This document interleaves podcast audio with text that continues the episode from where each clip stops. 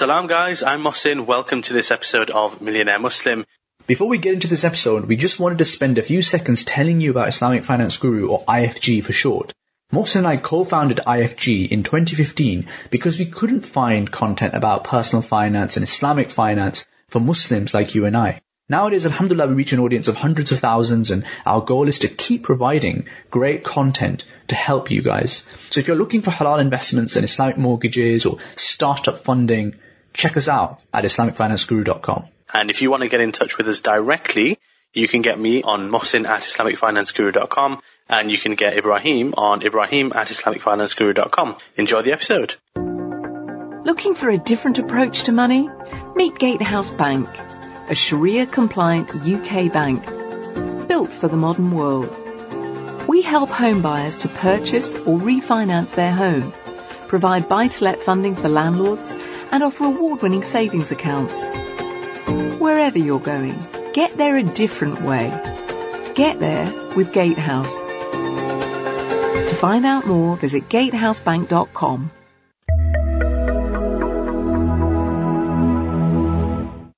Before we dive in, I'd just like to say a quick thank you to our sponsor, PensionBee. They have helped over 70,000 customers be pension confident by helping them transfer their old pensions together into one simple online plan. They also have a great Sharia compliant pension option as well, which is why we personally really like them. And you can check out a review of their offering on the Sharia side on our website.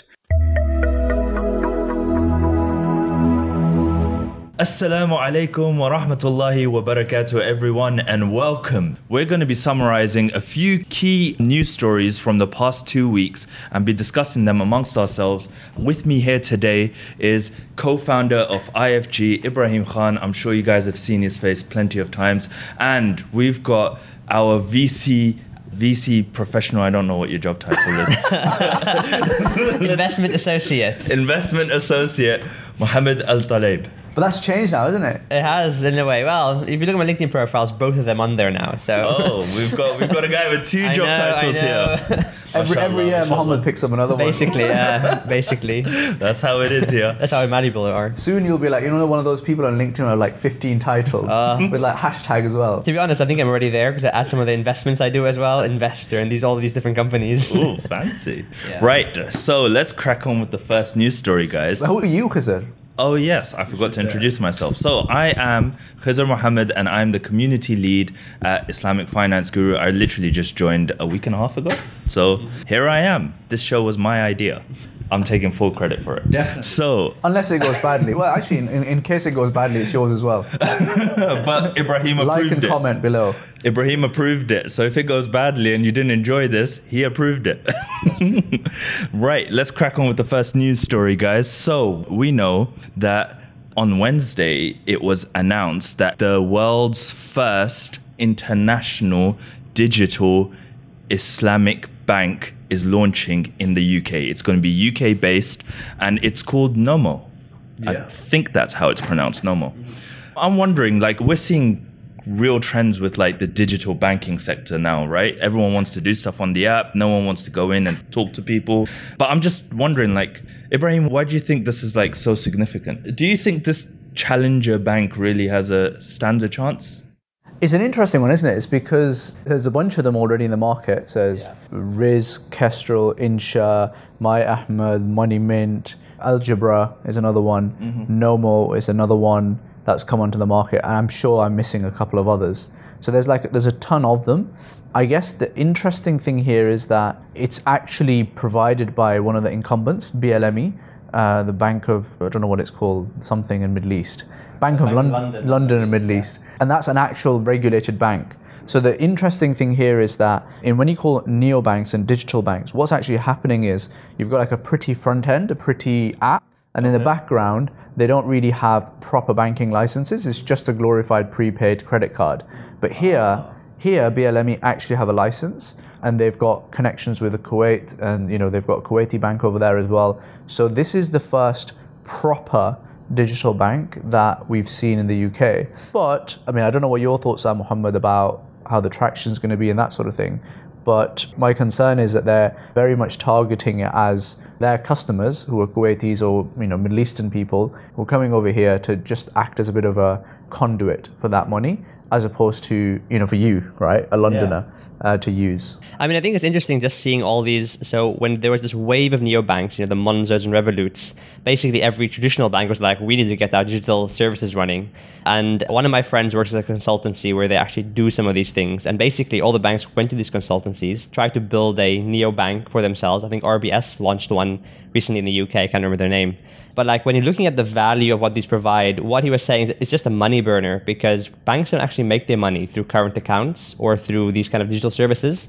That's just kind of the lead to get the customer in. Where they actually make their money is through giving out mortgages, giving out loans, giving out business transactions, and taking in those deposits and then deploying them. So it'll be interesting to see how these neobanks and you know when when BLME actually launches theirs, how they'll actually make money out of it. But I guess at the end of the day, you know, that's better customer service. It's always a good thing. Yeah, that's a really good point actually, because I mean, if BLME is already a dig- is already a bank, so all that's happened is that they've just released an app. Yeah, I mean, sometimes I think about that as well. I mean, what makes a neobank? I mean, Barclays has a pretty good app. They have a card as well. Is Barclays a neobank? Like, what differentiates a neobank from a normal bank? a key thing for me here is I think the sell is aimed at. I feel like these kind of banks are really aimed at younger people. And this is just my own kind of hunch that I feel like this, even the name Nomo, it sounds kind of like, you know, hip, young. Like it doesn't feel like something I would pitch to my mom and dad. It feels like definitely someone my age would probably want something like that. And I do feel like it's meant to maybe be like an Islamic uh, Monzo perhaps. And I think like you know one of the things that makes Monzo so like I don't know I wouldn't say revolutionary but very different is the analytical features in it where you can monitor your spending and such. So I'm not sure if these kind of features will be present in this app as well. Yeah, I think essentially it's better UX, better customer service, digital first, um, which traditional banks have traditionally failed at. So I think that's kind of the big differentiator here. Yeah, definitely. Okay, on to our next story. What did you find interesting in the past two weeks, Ibrahim?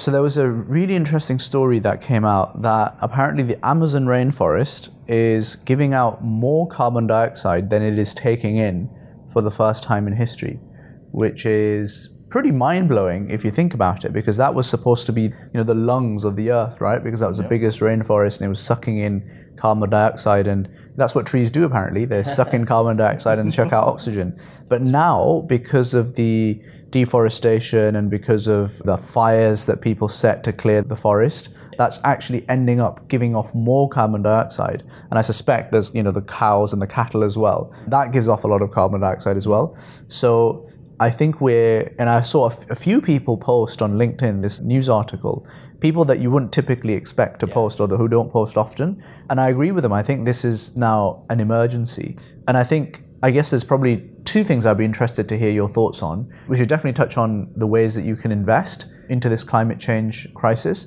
because I think there's, frankly speaking, money to be made in trying to solve this problem.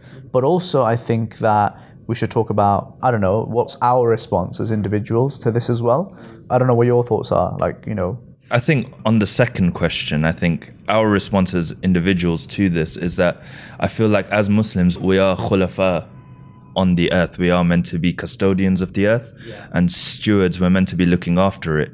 So as Muslims, I think our inherent duty lies in looking after the earth. So if we know that alternatives are available, why would we want to support something that we know is just in essence killing our planet? I think it's not even just a Muslim thing, even just as a pure human, why would you want to destroy where you live? This earth is your home, you know. Your oxygen doesn't just come from the tree next door, it comes from around the planet, right? So if the lungs of the earth, as you said, Ibrahim, are suffering, would you not want to, in any way, shape, or form, at least push and promote the technologies and support them that will solve this crisis? Mm-hmm. I mean, I think it's super sad because I think Muslims are probably one of the worst perpetrators when it comes to polluting the environment. We don't really care too much about you know, plastic use, about reducing our meat consumption. We're d- probably one of the worst when it comes to these things. I think there needs to be more awareness. And like even thinking about Islamic finance, people like to stick to the hard rules. Oh, there's no interest in this, so it's fine. But they don't look at everything else that comes along with it. I mean, Islamic finance is the all-encompassing concept where things like caring for the environment is part of that making sure there's not exploiting workers is, part of that and people kind of just glance over those things as long as they, you know they don't have interest it's fine which is not I think kind of a, a compare it to the halal meat industry, where people think about, you know, as long as the slaughter is halal and the blood is out and they said Bismillah, it's fine. But they don't think about how that animal was raised, how the farmer's taking care of that animal, and all those things are glanced over. And it's really important to take that all encompassing view about it. Yeah, definitely. So, Ibrahim, what do you think are potential ways that Muslims can kind of like support this green revolution? There's a big problem, right? And we need to try and solve it. And either we can solve it with our own hands or we can solve it with our money, or we can solve it with our tongues. I don't think thinking about it will, will be that helpful. I mean, we might get rewarded for it, but that probably won't help as much. And I think if you are an entrepreneur and if you are working in this sector, I think it's a fantastic way of turning your mind to it and thinking about what is it that I can do that can have a game changing impact on this problem. And even if you're not working in this sector, like even if you're working in finance, actually that has a, I think, quite a strong connection that enables a lot of things to happen. So, like for example, with us, IFG.VC, we might invest in climate change startups, things like Oxwash, which is bringing the technology that you use in space rockets and bringing that bear to cleaning uh, clothes. That's an interesting example, and there's a few others in our portfolio as well. So that's one thing you can do. The other thing I think is if you're like a you know not an entrepreneur, what can you do? I think what you can do is invest in technologies and companies both private and public because not only is this a fantastic investment because you know whenever there's a problem a big problem and this is you know civilizational as a problem like if we don't solve this all of those like Armageddon films that we see are is what's going to actually happen. So there's a massive problem, and that will mean that people will literally spend billions, if not trillions, of pounds trying to solve this. If you're in that game, if you're in that industry, you will benefit from it. So we've actually brought out, I mean, you probably saw, right, the clean energy fund replicator oh, yeah. flavor. And that was a thinking behind it, which is like, you know, Muslims need to get access to this industry. This is the next big wave from an industry move perspective. And Muslims haven't historically had access to it. So what we did was we took the top funds and we uh, stripped out all the haram funds from all the haram stocks from that. And then the, these top climate change funds now Muslims can actually invest in them through the fund replicator because it gives you that clean list to invest in. So I definitely tell people to check that out. And also more broadly, you know, have that as a theme that you keep in mind when it comes to your investing. Yeah, I was quite pleased when I heard that you guys, you know, the second flavor was on clean stocks. I mean, I don't work with that side of the business. They're like the public stock markets, which I don't understand. I'm on the private investments. But uh, when I heard that you guys were releasing a clean stock fund as the second flavor, I was like, that is really impressive. And I think that is definitely shows the direction you know the world is moving into. And plus, I think even if you're not even just looking at this from a sustainability or I want to help the planet perspective this is the next big industry because like you said ibrahim everyone is now trying to solve these problems because they're becoming very real. So even if you just want to be rich and you have that kind of thing that i just want to make my money and go why wouldn't you be investing in this industry? Absolutely. Like if you look at the returns on our portfolio it's 30.9% annualized return over the last three years which is like I'd be quite happy with that in the private sector, right? And that's where you expect like big, big returns. Yeah. So you know we were quite surprised when we did the back testing on this portfolio. So yeah, there's a lot of focus, a lot of money, a lot of policy changes that are happening. It just makes complete sense to be exposed to this area.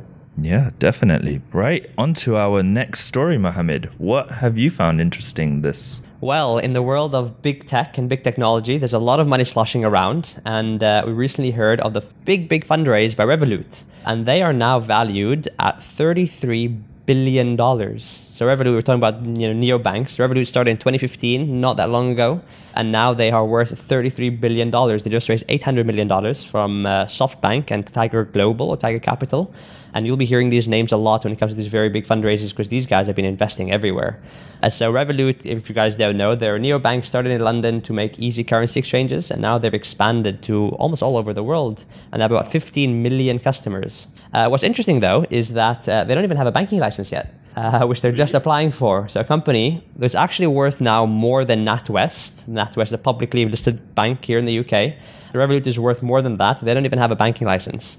So it kind of shows, you know, where the value is, is moving in the world. I mean, fintechs generally these days have been doing very, very well. Two of the most valued unicorns, and a unicorn is a private company that's worth a few billion dollars, is Klarna and Revolut. Really? So fintechs, for every $5 invested in venture capital, $1 goes to fintech. It's super interesting, actually. And, you know, this field, the UK is probably one of the best places for financial technology. Stripe, I mean, they were Irish, but, you know, nearby enough. We'll claim them. Um, we'll claim them, it's fine. Let me not start a new war. you know, Klarna, European, um, Revolut, yeah, based from the UK. So fintech is doing fantastically well. Of course, taking a step back from that, Deliveroo, which listed here in the UK, did very, very badly actually. Really? They did, yeah. That is But quite they bounced surprising. back. They bounced back. They have bounced back, yes, but I think it was kind of a disappointment in kind of the UK and Europe's approach to venture capital and risk. I think the US is still the big market where everybody goes, and people here in the UK are always quite skeptical. Which I TransferWise did well though. yeah, so why is this this? That's actually the point I was going to make. So I think when it comes to fintech, people here in the UK really love fintech and financial technology. Okay. It may be because so many bankers here and they understand that. But when it comes to other technology companies, I think they just are a lot more skeptical and they don't want to back them. But I don't like that because I feel financial oh, financial technology and finance in general is kind of a means to an end. It's not an end in itself. And so, I mean, if you think of what is being produced for the world, it's just kind of shifting value around. It's not really producing anything new. Of course, there is efficiency and everything else. But I think we do need to put more emphasis now on some of the other companies that are building value for our world and maybe, you know, shifting some of that money from fintech to other sectors. Yeah, true. How do you feel about it in particular, Ibrahim? Do you think there is a trend where, like Mohammed just mentioned, that Revolut's overtaken NatWest? And we were talking about challenger banks just a moment ago. Do you think there's a possibility that the age old banks are just going to get left in the dust? In short, I think the answer is no to that. And I'd actually be really interested to hear your thoughts after this as well, because you're the person who's probably not involved as much in the fintech and investing world. Yep. So I'd like to hear your kind of cold thoughts on this uh, as as someone who's like looking at it from the outside. My thoughts on this are probably twofold. Like on the, you know, uh, are the incumbents completely dead in the water? The answer to that is probably no. And the reason is because, like, if you look at how banking works, you have current accounts or savings accounts. These are deep pools of patient capital that just sit there. And it doesn't cost the banks anything or very little to get hold of that money. And then the banks, they will lend it out or they will use that money to do stuff with it. And that means that if they're getting the money for zero pounds or zero percent, they can lend it out at a quite a cheap rate, which enables things like mortgages and credit cards and car finance and all the home finance and all this sort of thing. Now, the challenger banks, they don't necessarily have access to this cheap capital because they haven't had the chance to build up huge reserves. Like Revolut, you know, it may have what you said 15 million customers, but how many of them are actually really sticky, proper customers using Revolut as a bank and keeping money within Revolut? Very, very, very few. And actually, even if they did, Revolut doesn't even have a banking license with which to then lend out that money in the first place. Compare that to you know someone like HSBC, which is one of the world's largest banks, 40 million customers, and 99% of them i would estimate would have significant amount of money in the actual bank account. So hsbc can do a lot more with it. Now i think where does that leave challenger banks then i think challenger banks what they're good at is a customer acquisition piece right getting the customers on board and then they don't really know what to do with them. They can't really monetize it very effectively. The other banks have the other problem, HSBC, which is they're now quite bad at getting customers on board, but once they're there, they milk them, right, for the rest of their life. So the logical thing, and I know this has been said a lot, the logical thing is for these banks, the incumbents, to take over the neobanks and uh, consolidate, or to have some kind of joint venture where they plug in their deep pools of capital and issue that money through um, like a Revolut or a, or a digital bank. And then the Revoluts of the world are happy because they can keep a cut, and the back end is happy as well because they can continue using their deep pools of capital. So that's probably like the direction of travel. With regards to this, you know, Revolut fundraise at 33 billion, you said. Yeah. I just think that's a bit mad. And if you look at the people who are funding it, Tiger, Tiger Capital, and SoftBank, you know, they're widely known as the two most aggressive VC funds or um, VC houses that put really aggressive valuations onto companies. They've got a hell of a lot of money to deploy. Like SoftBank has over 100 billion and Tiger has about 50 billion. So for these guys, they want to deploy this. And they, I mean, for Tiger in particular, they don't particularly care if it's slightly above value because they see it as coming in cheaper than the public market well, eventually when Revolut lists. Mm. So I think the, the valuations are a bit bonkers.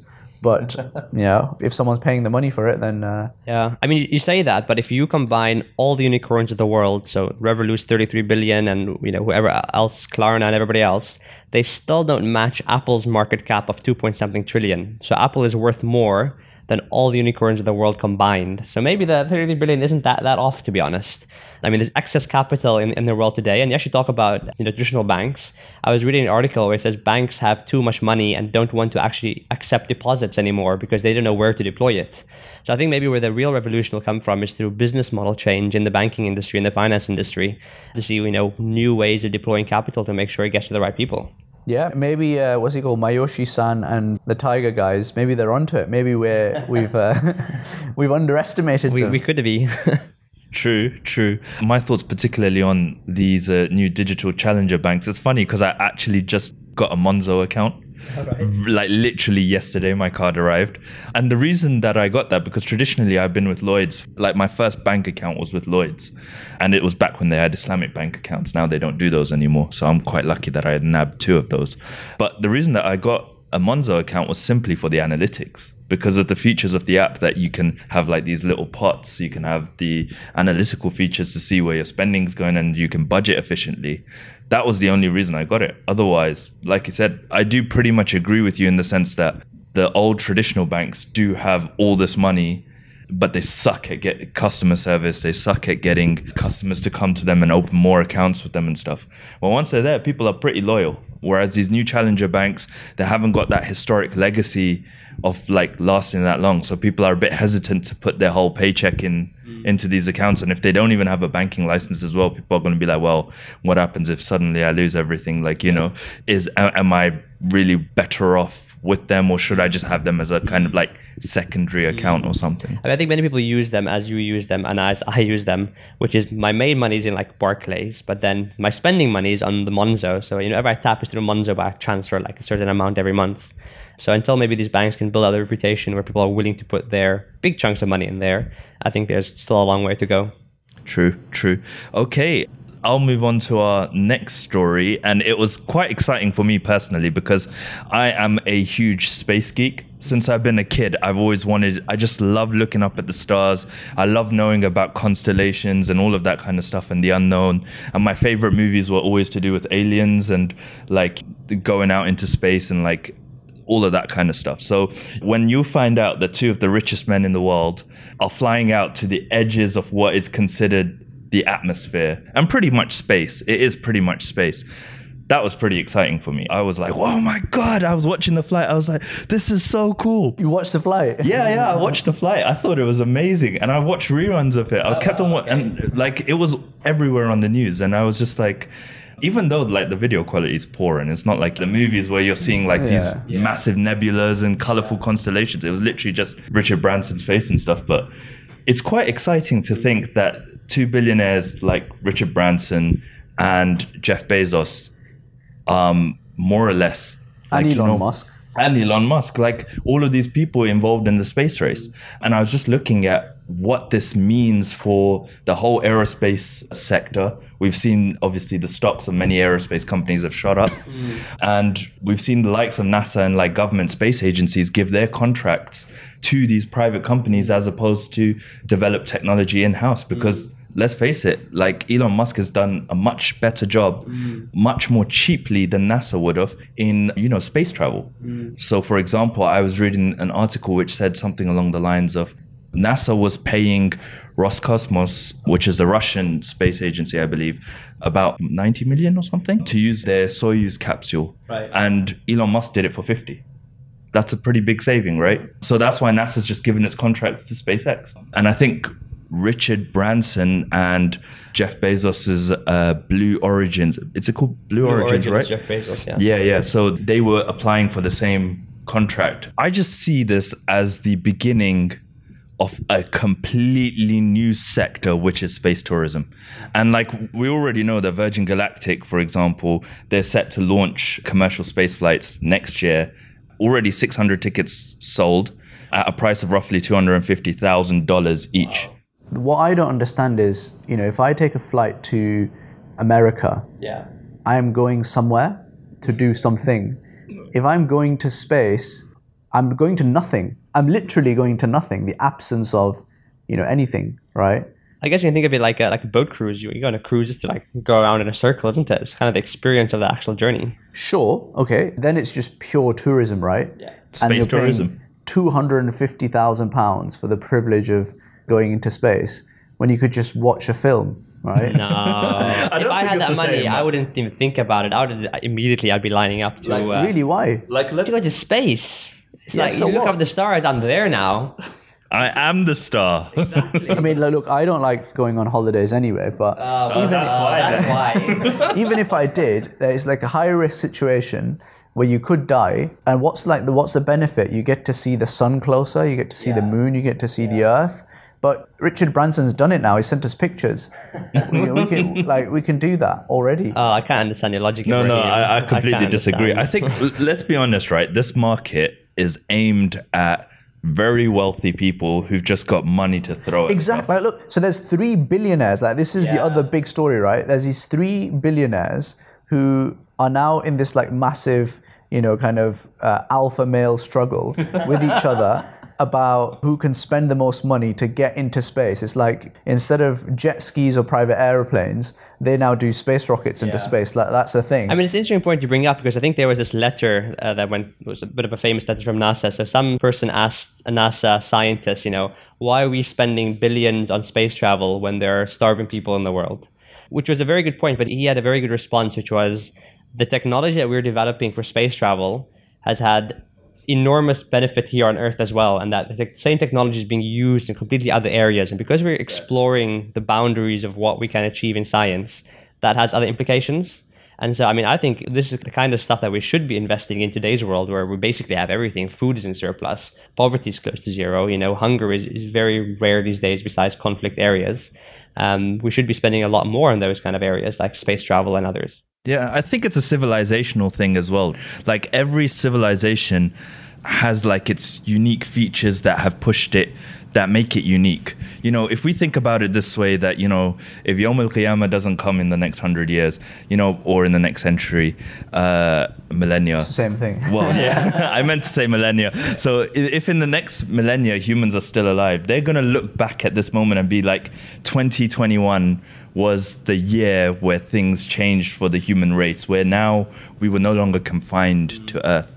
And you know, what's next? Go to Mars? Explore Venus. Maybe next time we'll have rocket ships that are so efficient that you can, you know, visit Pluto and come back. I, I don't know. Some I mean, physics when's crazy. Ryanair launching their space uh, space travel? yeah, you know, you can book a plane to space without the suit or without a seatbelt. You have to pay for that by yourself. And then you'll have like English tourists who are like, you know, topless and like drunk in space. Trying to the get a tan. Yeah, and all the all the all of the aliens on the moon are like, you know, we don't want these tourists anymore. This is like a red list. So Red list zone. yeah, we just get the international community of aliens like coming down and marching down on us. And then when you look at the moon, there's this like this black dot, which is like the English bit area. where there's all this like rubbish. Do you think there's investment opportunities here, Ibrahim? Yeah, like look, obviously I was quite critical, and I remain critical about I think the intentions of these people. I think for them it is quite a frivolous thing, necessarily, right? Like they're billionaires and they're just kind of doing this very much as a hobby as space tourism. But I agree. I think a lot of technology will come out of this, and I agree that this is a civilizational thing that. I do think you know trying to get to Mars and other places like that is an interesting and useful endeavor overall because we're screwing up this planet, so it kind of makes sense that I was going to say, uh, climate change, let's zoom over to Mars. Let's go screw up another planet. exactly, exactly. So I do agree with it, and I'm like, you know, the company we mentioned, Oxwash, Yeah. it is actually using that technology that they use to what was it? They they like used to ozone to clean, yeah, to the space clothes. rockets. Yeah, without um, high temperatures, basically. Exactly. So that's a classic example of that technology applying. Yeah. Um, and then you know with TV and satellite and telecommunications, all of that has been very much enabled by Yeah. the ability of getting things into space. Yeah. So I'm not a complete critic, but I do question the intentions. adding to that whole same point, and maybe not to add too much skepticism to the discussion, but like I also in, question intentions, but maybe for different reasons. Because if you think of like space travel as kind of a human endeavor. Uh, and as like a human race doing this. In, in the past, it was by people like NASA, for example, was a government entity, government funded, government essentially controlled by the people, or at least in, in by concept. Whereas now it's all individuals, and you know the, the public doesn't really have any say in it. It's whatever Elon Musk wants to do, whatever Richard Branson wants to do, and that's a lot of concentrated power uh, in many ways. And yes, they have been more innovative than public institutions and done it in, in cheaper ways. But at the same time, do we want to be giving so much power to just these three individuals? I think it was interesting to see also like kind of the PR that they were doing. I don't know if you saw some of the pictures, but you know there was Elon Musk without shoes standing awkwardly in like Richard Branson's house or something. And sometimes I think these guys are billionaires. I'm sure they, th- they have like 10 PR companies doing these things, just some random picture. Maybe it's, it's meant to seem as they are like casual, everyday people.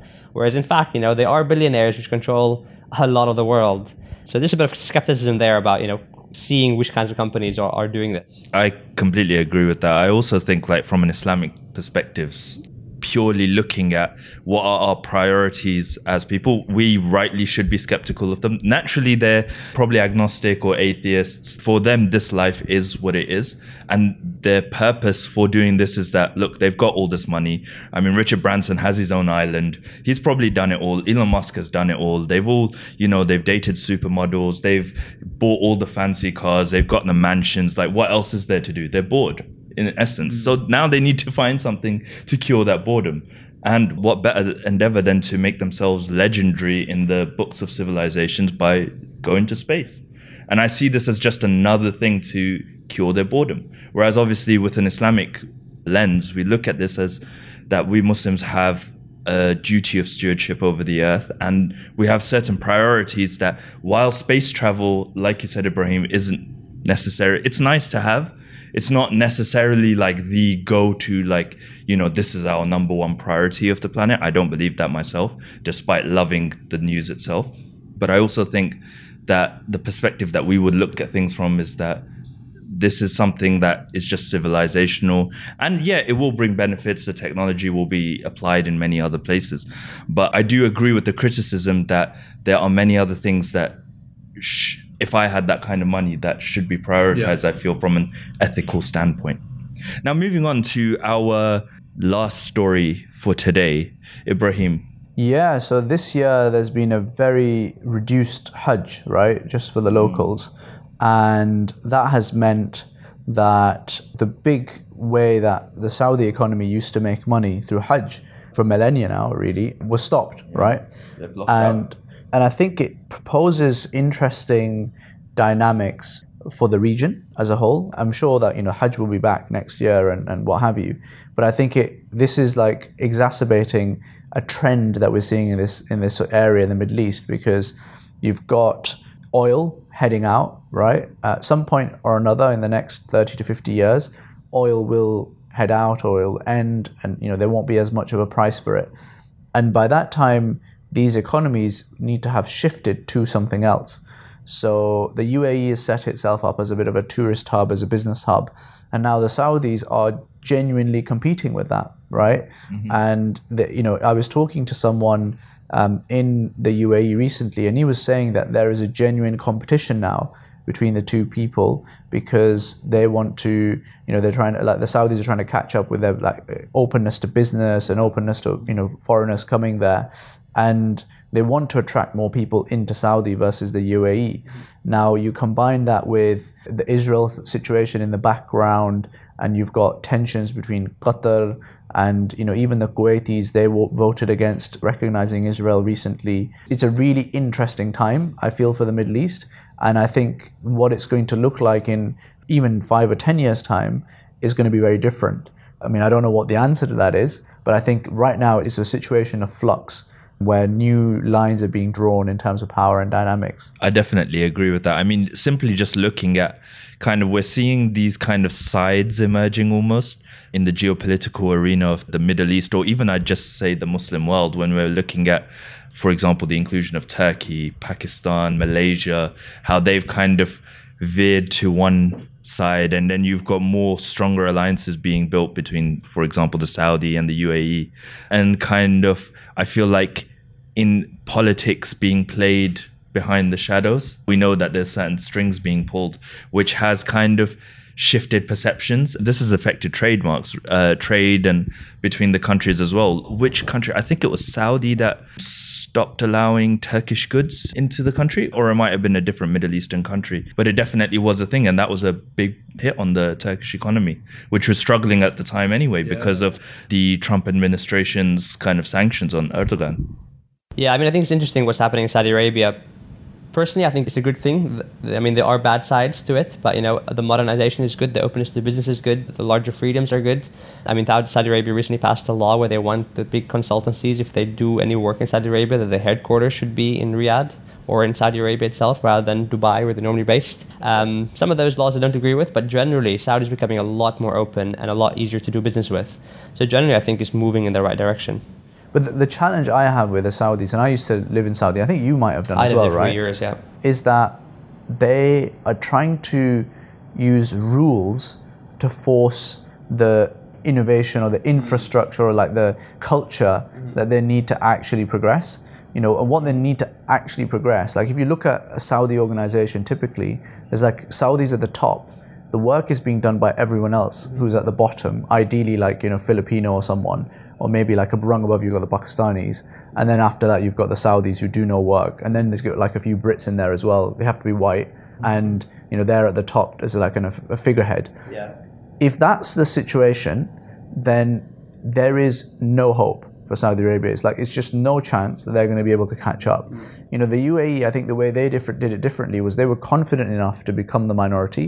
They're very educated. Yeah. They are still, you know, I think they take positions of authority at the top, but my sense is that the UAE they actually work hard Yeah. and they actually do stuff. But that's actually the good thing because that's I think what you described was the Saudi Arabia of the past, and that has changed over this past five years. Foreigners have been left in droves. Saudis are starting to enter the workforce in, in a compelling manner, not out of a forced manner, in a manner that they actually want to work. And of course, because the country is developing and growing, and people are getting used to a modern lifestyle that requires money, um, they say, well, if I want to live this lifestyle, I need to start working. So before it was unheard of to see a Saudi waiter, a Saudi taxi driver, whereas now it's commonplace. Saudis are driving taxis and Ubers. They are waiting at restaurants. They're becoming the managers, and they're actually starting to work. And I think that next generation of people who were educated at the universities, at universities abroad, are coming back now and saying, you know, I want to change my country and for the better. So I think it is changing in drastic ways. I hope so. I guess I'm looking back with my memories that are just like seared in my mind of my dad used to work in a hospital and you know you had a guard standing at the door. It's quite fat, had a really advanced gun that he probably didn't know how to use. and he was guarding this corridor and at the other end there was another guard who just sat watching him. And then there's another guard over there in the other part of the corridor and he was just sat watching him. And all of them, there wasn't any need for three or four of them to be there. The only reason why they were there was because the Saudi government needs to feed its population with money to keep them happy, to keep consent. And uh, that still remains the case. And if that remains the case, then I think there will always be some kind of inadequacy to uh, progress. Because when you end that payment, what happens then? Because either you've got a population that will say, okay, fine, we need to work hard and do stuff, but hang on a minute, why should we do that when the 90% of the value is going to the king? Like, It, it doesn't make sense. And then they revolt. So to avoid that, you still have this kind of you know feeding of the population. But if you have that, then you don't have hard work because you're just giving someone money. Um, so I think I like the thought of Saudi Arabia progressing, but I'm still very skeptical if it will actually succeed. Well, it will be a very interesting space to keep an eye on in the next decade or so. Jazakallah khairan to both of you for taking the time out to share these important insights, and Jazakallah khairan to our viewers for keeping up with us and listening to our badly told jokes. Tune in next fortnight when we will discuss the latest going on in the world of business and finance. Until then, Assalamu alaikum wa rahmatullahi wa barakatuh. If you got this far, you must have enjoyed the podcast, which means you'll definitely love our other episodes and other content we produce as well, inshallah. Be sure to check out the website, IslamicFinanceGuru.com, as well as our YouTube channel and social media. Until next time, Assalamu alaikum.